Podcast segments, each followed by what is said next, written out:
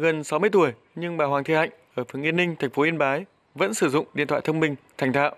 Bên cạnh các thông tin kinh tế xã hội thu thập được qua mạng xã hội, bà Hạnh rất để tâm đến các thông tin về tình hình mưa lũ từ Ban Chỉ huy Phòng chống thiên tai tỉnh Yên Bái được cập nhật từng ngày từng giờ.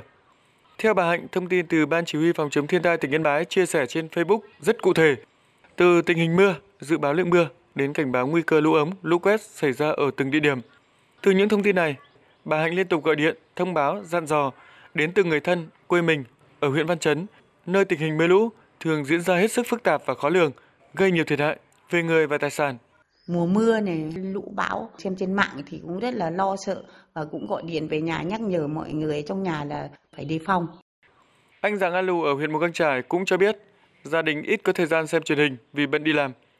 Từ ngày có điện thoại, anh và mọi người dân đều cập nhật các bản tin cảnh báo mưa lũ từ trang điện tử của Ban Chỉ huy Phòng chống thiên tai tỉnh Yên Bái. Đặc biệt, các bản tin đơn vị này còn được cập nhật trên Facebook hay Zalo, nên chỉ cần một cái nhấn tay là chia sẻ được đến rất nhiều người. Hết sức tiện lợi.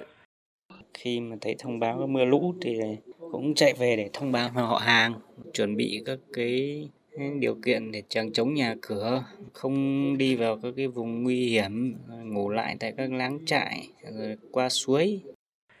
Ông Trần Anh Văn, Phó Chi cục trưởng Chi cục Thủy lợi tỉnh Yên Bái cho biết, làm tốt công tác thông tin tuyên truyền ngay từ khâu dự báo, cảnh báo là ưu tiên hàng đầu trong công tác phòng chống thiên tai. Từ trước đến nay, đơn vị vẫn duy trì việc này, chủ yếu qua các phương tiện truyền thống như báo chí, loa đài hay tuyên truyền miệng. Tuy vậy, khi nhận thấy việc đăng tải thông tin trên các mạng xã hội đảm bảo được tính nhanh nhạy, kịp thời hơn, thì 2-3 năm nay, đơn vị đã tận dụng môi trường này để lan tỏa thông tin đến người dân một cách nhanh nhất.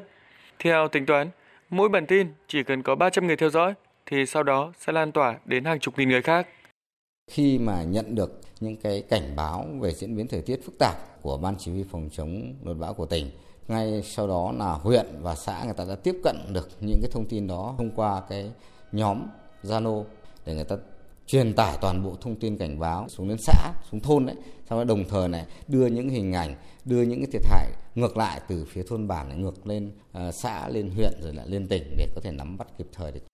Mỗi mùa bão lũ, Yên Bái luôn là tỉnh thiệt hại nặng nề bởi lũ ống, lũ quét và sạt lở đất. Năm 2020 vừa qua là năm thiệt hại ít so với nhiều năm trước, nhưng cũng làm chết hai người, bị thương 16 người. Thường xuyên và liên tục cảnh báo tình hình thiên tai đến người dân, đặc biệt là đồng bào vùng cao. Các địa phương ở Yên Bái đang nỗ lực giảm thiểu những thiệt hại về người và của trước thiên tai.